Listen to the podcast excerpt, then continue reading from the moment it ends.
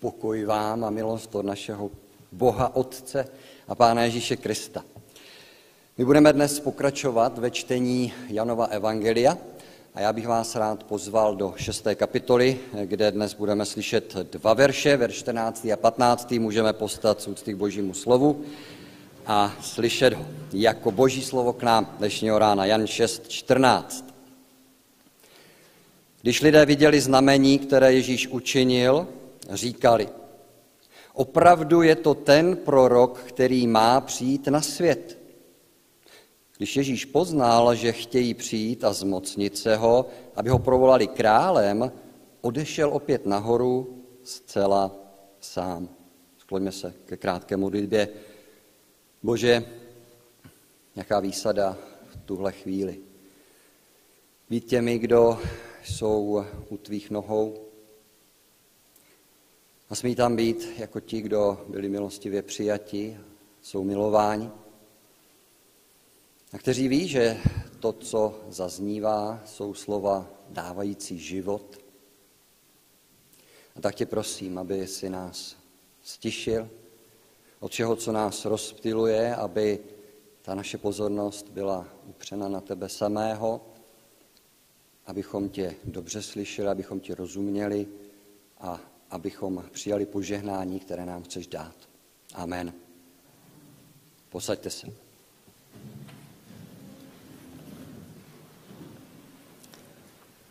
Ježíš je prorok. Asi nikdo z vás by s tímto výrokem nepolemizoval, všichni bychom řekli ano, ale je pravdou, že s tímto výrokem se stotožní liberální teologové, muslimští duchovní a také my, evangelikální křesťané. A tak jestliže zazní Ježíše prorok, tak vnímáme, že je potřeba k tomu ještě něco dodat, že to nemůže být všechno, co je vyřčeno. A tak se pojďme podívat, jak nám písmo prezentuje Ježíše jako proroka tam, kde jinde než v božím zjevení chceme hledat odpovědi. A ten dnešní text, který jsme četli, nám představuje nadšené volání davu, který právě prožil zázrak nasycení. Prožil ho velmi silně, protože každý jeden byl do něho vtažen. Byl to jeden z těch zázraků, který se vnímá všemi smysly. A nebylo to jenom pozorování. Každý jedl tento pokrm, který Ježíš zázračně poskytl. A volají, opravdu je to ten prorok, který má přijít na svět. A už v téhle formulaci eh, vnímáme určité odlišení od pouhého výroku Ježíš je prorok. Čteme, je to ten prorok. Nevím, jak vaše překlady, ale ten můj má to důležité sdělení potrženo i tím, že je tam velké P. Ne tedy pouze jeden z řady proroků, které pán Bůh posílal, dával svému lidu, ale ten prorok, ten, který se vymyká běžnému, ten, jehož příchod očekáváme, ten prorok, který má přijít na svět. Tam je zachyceno, že tito lidé jsou lidmi očekávání, naplnění jakéhosi zaslíbení. Musí to mít nějaké kořeny, musí to mít nějaký důvod, takové očekávání. A k tomu bych se chtěl nyní obrátit. Pojďme se podívat, odkud tohle očekávání, jakéhosi proroka s určitým členem a s velkým písmenem, eh, odkud pochází. A musíme do knih Mojžíšových, jmenovitě do páté Mojžíšovi, do 18. kapitoly, kde Bůh něco slibuje Mojžíšovi a Mojžíš jako prorok má boží slovo předávat božímu lidu. Je to slovo ne pro něj, které by si měl nechat, ale je to slovo, které má sdílet. A tehdy Mojžíš řekne národu izraelské, Hospodin tvůj Bůh ti povolá z tvého středu, z tvých bratří, proroka, jako jsem já jeho budete poslouchat. z vás, z národa izraelského, vzejde prorok jako já. Jeho budete poslouchat. Zaznívá zaslíbení a my si klademe otázku, kdy toto zaslíbení bylo naplněno.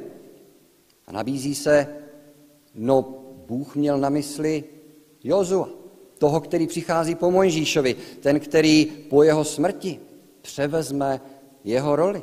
Jozua, o kterém písmo hovoří jako o prorok. A nebo snad některý až z pozdějších proroků je tímto prorokem jako Mojžíš? To je ta otázka, kterou si musíme položit. A ta odpověď, zda je to Jozue či někdo další, nebo ještě nebylo naplněno to proroctví, má odpověď Jozue ano i ne. Proč ano? Protože Mojžíš přináší tato slova, tato povzbuzení v situaci, kde je blízko své smrti, ví, že odchází fyzicky. A národ izraelský byl sformován pod Mojžíšovým vedením. K němu zlíží. Mojžíš, to je ten prostředník mezi námi a Bohem, co bychom si počali bez Mojžíše. A potřebují ujištění, že i když Mojžíš umírá, že se neocitnou jaksi nezaopatřeni. A tak smějí v těchto slovech slyšet zaslíbení, že nezůstanou osiřelí, ale že Bůh pošle někoho jiného, kdo Mojžíše nahradí. Ano, Jozue je tím jeho přímým nástupcem. Ale současně můžeme s jistotou říci, že Izrael možná postupně dozrával k přesvědčení, že tohle zaslíbení proroka jako Mojžíš má jakýsi ještě další rozměr, který stále ještě naplnění nedošel. Můžeme to říci s jistotou, protože v závěru 5. Mojžíšovi, v úplně posledních verších Tóry, 34. kapitola, čteme to. Nikdy však již v Izraeli nepovstal prorok jako Mojžíš, jemuž by se dal hospodin poznat tváří v tvář se všemi znameními a zázraky, jež ho postal hospodin konat v egyptské zemi na faraonovi a všech jeho služebnících i celé jeho zemi, i se všemi skutky pevné ruky, se vším, co vzbuzovalo velikou bázeň, co konal Mojžíš před zraky celého Izraele. A z těchto slov slyšíme velmi jasné sdělení. Byli tu další po Mojžíšovi, ale to už nikdy nebylo jako za Mojžíše. Mojžíš byl jedinečný. Mojžíš, je nám řečeno, poznal, znal hospodina tváří v tvář. My se musíme nad tím zamyslet, co je tím řečeno. Byl Mojžíš tím jediným z lidí, kdo Boha uviděl? Jako čtenáři písma znáte ten příběh který nám předkládá tu velkou Možíšovu touhu zahlédnout Boha, spatřit ho. Chápeme, že člověk, který je tak blízko Bohu, jako byl Mojžíš, a vidí tu boží velikost a nádheru, touží mít ještě víc tohoto poznání. A taky Mojžíš má tuhle touhu. A Bůh na ně odpovídá a řekne, Není možné, aby člověk spatřil mou tvář a zůstal naživu. Jinými slovy, není možné, aby si viděl mou tvář. Ale dává přece jen něco Mojžíšovi a řekne mu, tady je taková skalní rozsedlina, já tě tam umístím, tam tě jako kdyby schovám kolem tebe projdu, ale budeš zakryt mojí dlaní a když ji odstraním, budeš moci zahlédnout něco málo z mé slávy. Uvidíš mě ze zadu. A tak se odehrála tahle boží teofánie, tohle zhmotnění božího bytí, ve kterém pronikla jedinečným způsobem do světa skutečná boží velikost a Moží zahlédl ze zadu tuto slávu.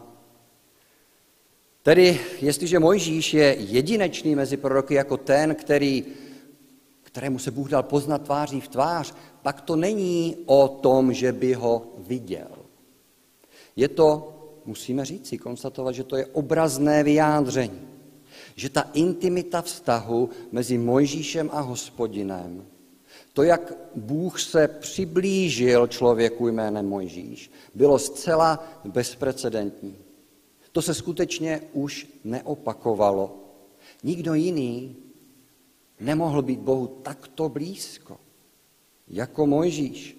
A to další jedinečné, co doprovázelo Mojžíšovu službu a co ho oddělovalo v očích Izraelitů od jiných proroků, bylo, že konal bázeň budící znamení a zázraky. Mohli bychom sice přemýšlet, zda nebyli nějací proroci, kteří v tomto šli v jeho šlépějích, určitě by tam patřil třeba Eliáš. A přece nebyl vnímán jako naplnění tohoto zaslíbení. Jako ten prorok, který má přijít na svět. Tak Izraelité začali to svoje očekávání, naplnění těchto Mojžíšových slov spojovat s koncem, s koncem věku, respektive s příchodem věku Mesiáše. A v některých kruzích se pak dokonce uvažilo nad tím, že tento prorok jako Mojžíš, ten prorok, který má přijít na svět, je tatáž osoba jako ten král, který má přijít na svět ten pomazaný, ten, který obnoví slávu Izraele, ten Mesiáš. A do takovéhoto očekávání přichází nejprve Jan, Jan Křtitel a bezprostředně za ním také Ježíš. A my se snažíme zase vžít do toho, jak to vnímali lidé v prvním století a my si musíme uvědomit, že mají za sebou zvláštní dobu, které říkáme období prorockého mlčení, neboť prorok Malachiáš to je více než 400 let naspět a je tu zvláštní doba, ve které si někteří říkají, jak dlouho bude trvat, kde jsou proroci, kde jsou ti jasně rozpoznatelní boží poslové. A je to dlouhá doba, přes 400 let. Ale ta naděje, to vyhlížení, to očekávání neumřelo. A v těch probuzeneckých kruzích mezi Izraelity bylo silné. A v této situaci se najednou na scéně objevuje Jan Křtitel. Někdo se vymyká všemu, co lidé do té doby poznali, a kdo zcela vnímatelně mluví s prorockou autoritou. A lidé si začnou klást otázku, kdo to jen je, tenhle Jan. Janovo evangelium začíná tím, že je nám Jan představen, jak dostává právě takovouto otázku, kdo jsi? A Jan, který ví, kam míří to očekávání na něj upřené, řekne jasně, já nejsem Mesiáš. Kdo tedy jsi? Jsi ten prorok? Zní ta další otázka na jeho adresu. A on řekne zcela jasně, nejsem. Vidíme, že tohle očekávání příchodu proroka, respektive Mesiáše, je přítomné, je silné a lidé se ptají, Mohl by to být tento Jan. Když se zamyslíme nad osobou Jana Křtitele, pak si ale uvědomíme jednu důležitou věc. Nebudeme teď vyhodnocovat, jak moc znal hospodina, zda ho, zda ho znal tváří v tvář tak jako Mojžíš, ale můžeme se věnovat něčemu, co je jednoduše vyhodnotitelné, a to sice zdali jej provázeli o něj bázeň budící znamení a zázraky. A když se zastavíme nad Janovou službou a nad tím obrovským vlivem, který v Izraele měl, v Izraeli měl, tak najednou si uvědomujeme, že je to vlastně až zarážející a šokující, že tento Jan, křtitel, nevykonal jediný zázrak, Jediné znamení. Tento Jan Křtitel, o kterém Ježíš řekne, že je více než prorok. A dokonce řekne, že mezi lidmi se nenarodil nikdo větší než Jan. Tedy vlastně říká, to je někdo větší než Mojžíš. Tenhle Jan nevykoná jediný zázrak. A my se ptáme, proč? A myslím si, že je správnou odpovědí, že to bylo boží vůli, aby nedošlo k žádné mílce, aby byla jednoznačně rozlišena role předchůdce, toho hlasu, který volá na poušti, připravte cestu páně.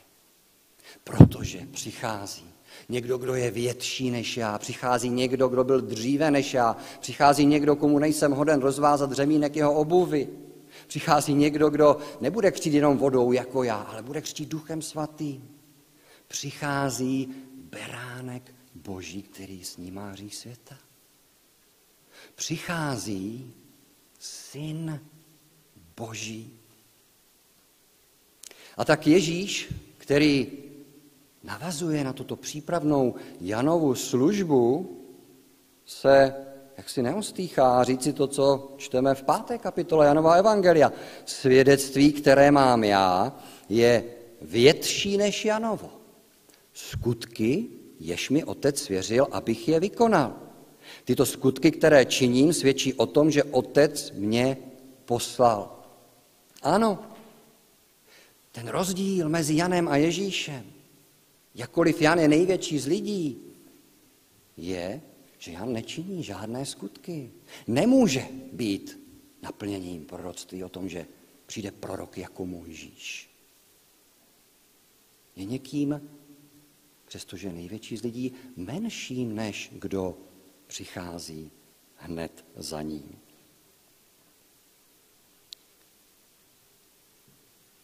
A my jsme četli, a ten dnešní text je součástí znamení, které Ježíš učinil.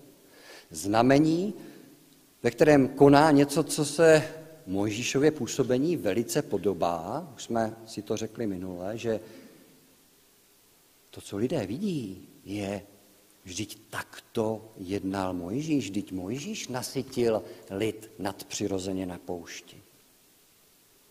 Ježíš, ne na poušti, ale v pustině, protože jsme v jiném kontextu, jsme v Galileji, nejblíže tomu, co je poušť, pustina, pusté místo, nadpřirozeně.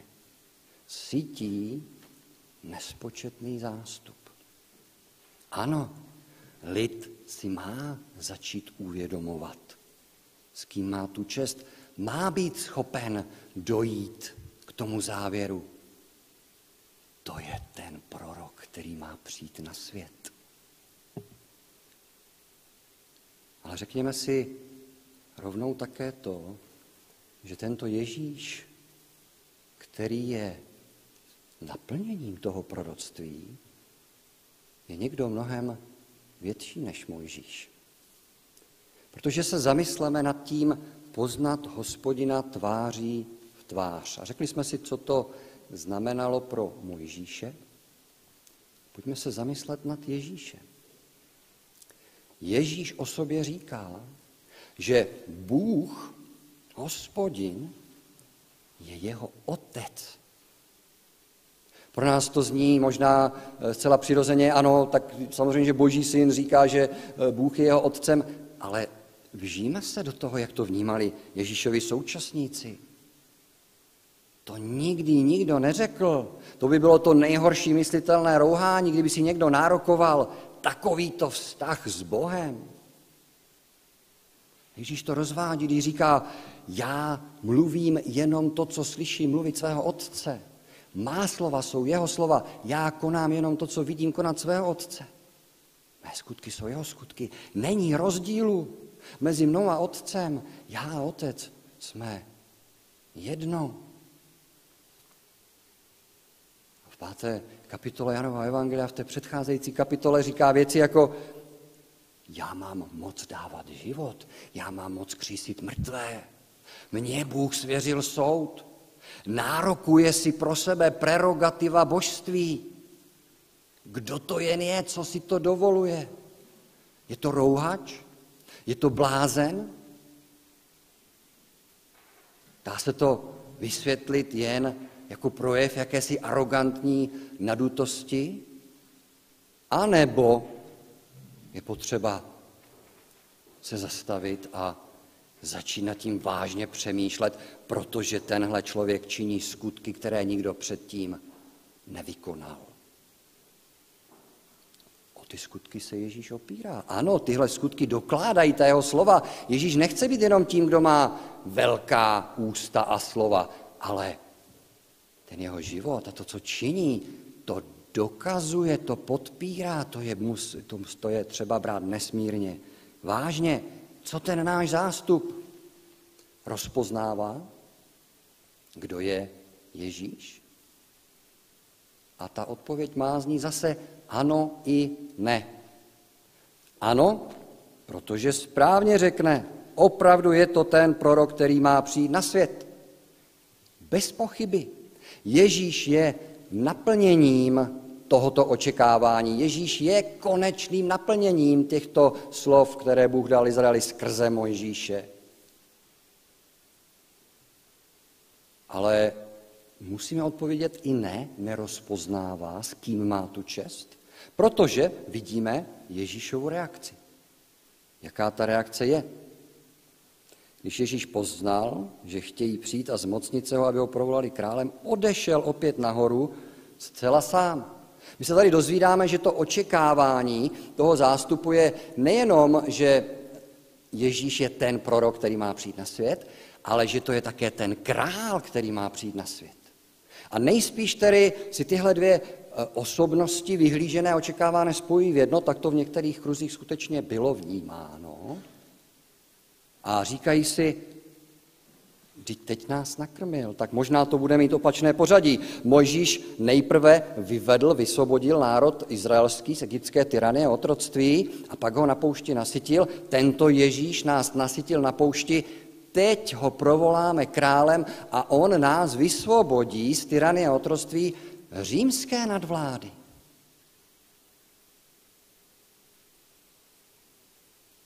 A v určitém smyslu Zase mají pravdu, on totiž je ten pomazaný král, on je mesiáš, ale mílí se v tom, jaký obsah těm pojmům dávají. Oni jsou schopni přemýšlet a nemůžeme jim to vyčítat jenom na té úrovni mojžíšovské, jenom toho tělesného vysvoboditele. On udělá tak velké věci jako Mojžíš, ale Ježíš je někdo mnohem víc a to, co přináší, je něco mnohem, mnohem většího. Proto Ježíš v této situaci nemůže těm správným pojmům říct si své ano, nemůže si s nimi podat ruku, nemůže přijmout to, co mají v úmyslu. Prohlásit ho králem, učinit ho králem. Ježíš naopak se musí stáhnout v této situaci. Ano, pojmenováváte mě správně, ale zdaleka jste ještě nepochopili, kdo já skutečně jsem. A já chci doplnit, že Ježíš skutečně je nový Mojžíš. Ježíš přináší nový exodus, nové vysvobození národa, a nejen jeho, všech národů, už tom je větší jako Mojžíš. Ale to ne ze symptomů lidského hříchu, kterým je například to, že jsou tu utlačovatele a utlačovaní, že je tu politická nesvoboda a všechny jiné možné formy zla. Tyhle symptomy Ježíš nepřišel řešit. To by se jenom cyklilo, to by bylo zase jenom vysvobození v řadě. A zase by národ vysvobozený jako z Egypta nakonec se odvrátil od svého boha a zase by skončil pod jiným zajetím babylonským a zase by očekával vysvobození. Ne, Ježíš není jenom další Mojžíš, druhý Mojžíš. On přináší vysvobození ze samotné příčiny všech těchto symptomů. A tou příčinou je náš hřích, zkaženost lidského srdce. Potřebujeme být vysvobozeni z moci hříchu, z moci ďábla. Tam ještě zástup není, tohle ještě nedokáže vnímat. A je to celkem brzo, Ježíš asi ani neočekával, že by už teď to pochopili. Musí se vzdálit, musí tomu říci ne. Takové to poznání je nedostačující, to by vám nepožehnalo, to by vám neprospělo, to byste mě pochopili špatně. Já se vzdaluji, ale na chvíli. Já znovu za vámi přijdu, Bůh chce dát, člověk, chce dát člověku poznat.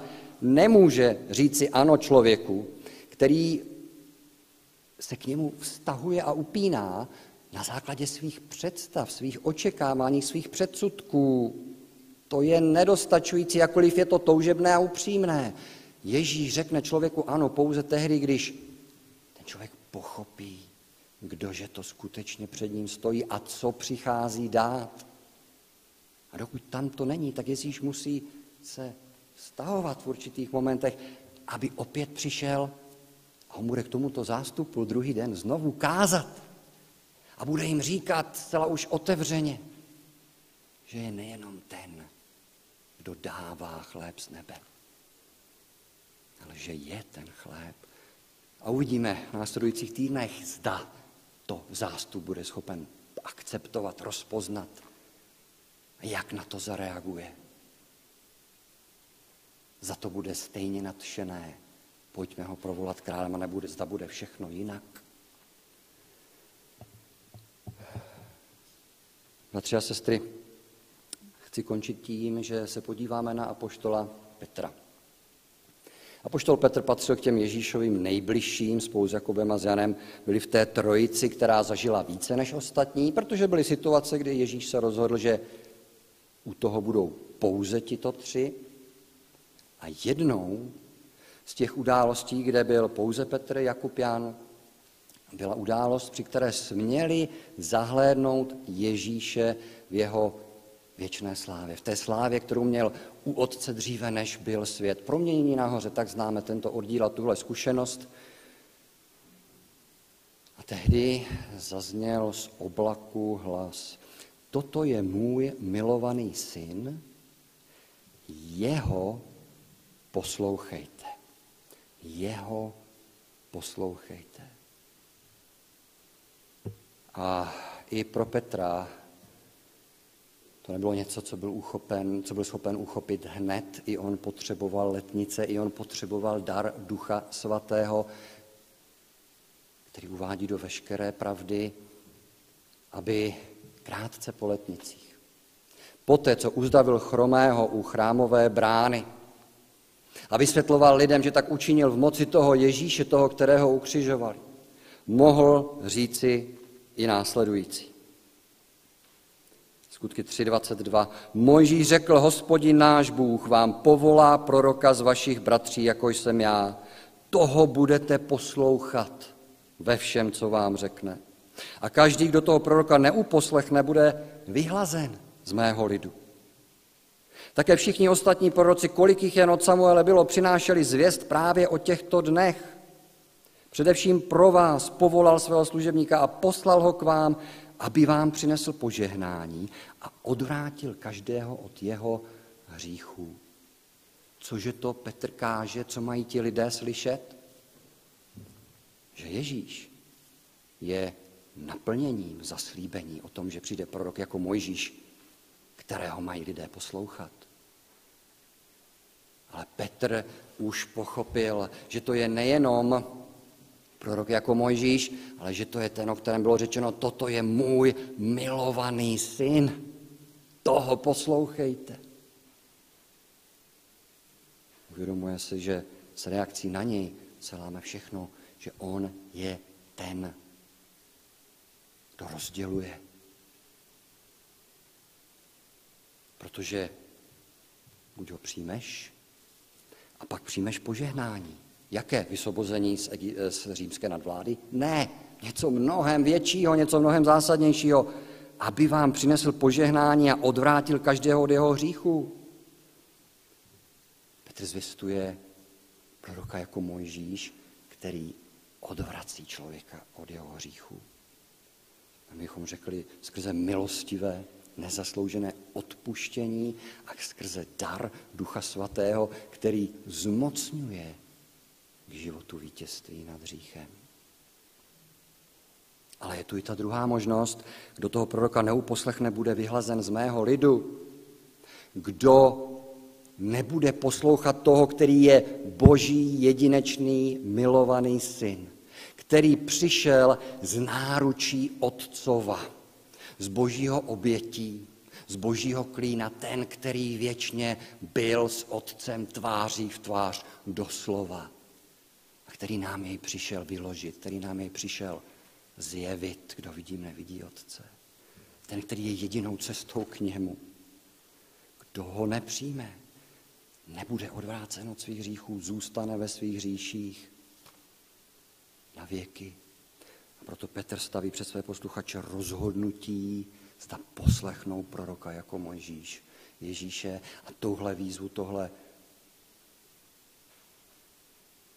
varování máme slyšet i my dnešního rána. To není výhruška, to je skutečně varování a to je pozvání. Slyšíš jeho hlas a posloucháš ho? Jediného syna Božího, jedinou cestu k Otci. Kež všichni smíme s hlubokou jistotou ve svém srdci říci ano. A jestliže tady někdo je, kdo nás poslouchá a nemá tuto jistotu, Slyš, že Ježíš přišel, aby učinil všechno nové ve tvém životě. To stvoření, které jsme pokazili, on přišel znovu stvořit. A v tom novém stvoření už nevládne hřích, smrt ani ďábel, ale vládne tam Ježíš, král, který měl přijít na svět, prorok, který měl přijít na svět, jak jsme četli v Židům 8, kněz, který měl přijít na svět. A zve tě do tohoto království věčného svého světla.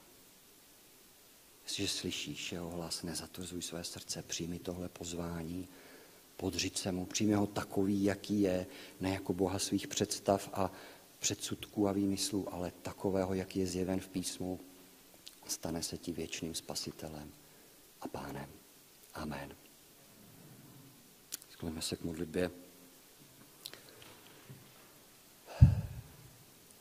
Pane Bože, ti děkujeme za to, že smíme nahlížet do toho velkého příběhu spásy, do toho velkého příběhu, který je nám předložen na stránkách písma od té první až po tu poslední. Děkujeme ti za to, že v tomhle úžasném, dokonalém příběhu smíme vidět, kdo je jeho konečným autorem, že to nejsou žádné myšlenky lidské, ale že to ty sám píšeš dějiny a dáváš se poznat lidem a svým prorokům, kteří nám to dosvědčili a my smíme číst jejich slova, která jsou tebou inspirována. Stojíme vázni před tebou, vázni před tím, který poslal svého syna, který se ponížil a přijel podobu člověka, toho, který přišel od tvé tváře. Toho, který není pouhý člověk, který nemůže pohlednout na tvou tvář, protože by zemřel. Jsi poslal svého syna, který je svatý, svého syna, který zvítězil nad veškerým pokušením, který směl hledět do tvé tváře a nezemřít. Toho, který se stal průkopníkem cesty k tobě, na kterou nyní zve každého, kdo věří, kdo v něj vkládá důvěru, kdo v poslušnosti se vydává za ním. Kež smíme tomto úžasném pozvání žít, kež po něm smíme toužit a hledat tvoji vůli a jít za Ježíšem. Chvála tobě na věky věku. Amen.